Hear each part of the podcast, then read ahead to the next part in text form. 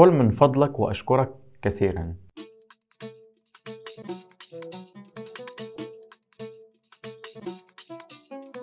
يا أهلا وسهلا بيك في الحلقة الخامسة من سلسلة مميز بالأصفر. الكود بتاع النهارده بيقول كل من فضلك وشكرا كثيرا.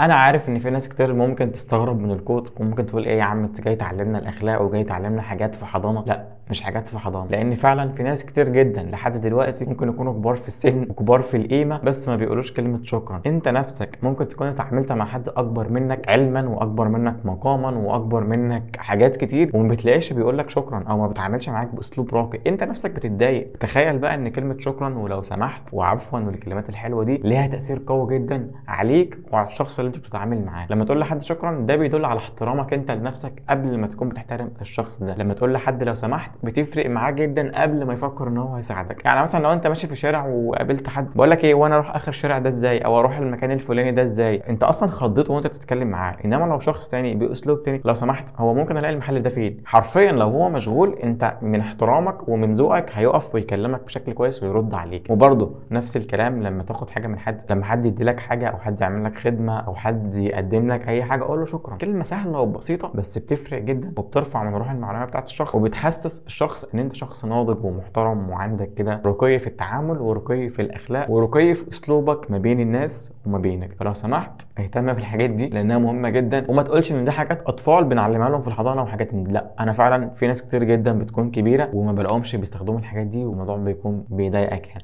هو طبعا مش تروح تقول له أنت إزاي ما بتقولوش شكرا بس أنت بينك وبين نفسك كده لا بتستحقر الشخص ده. وبالأخص الناس اللي بتكون ذات شأن أو الناس اللي أنت شايفهم ذات شأن أو اللي الناس معتقدة إن هم ذات شأن. فشكرا جدا إنك اتفرجت على الفيديو وأشوفك في الحلقة الجاية إن شاء الله. السلام عليكم. وشكرا إنك اتفرجت على الحلقة.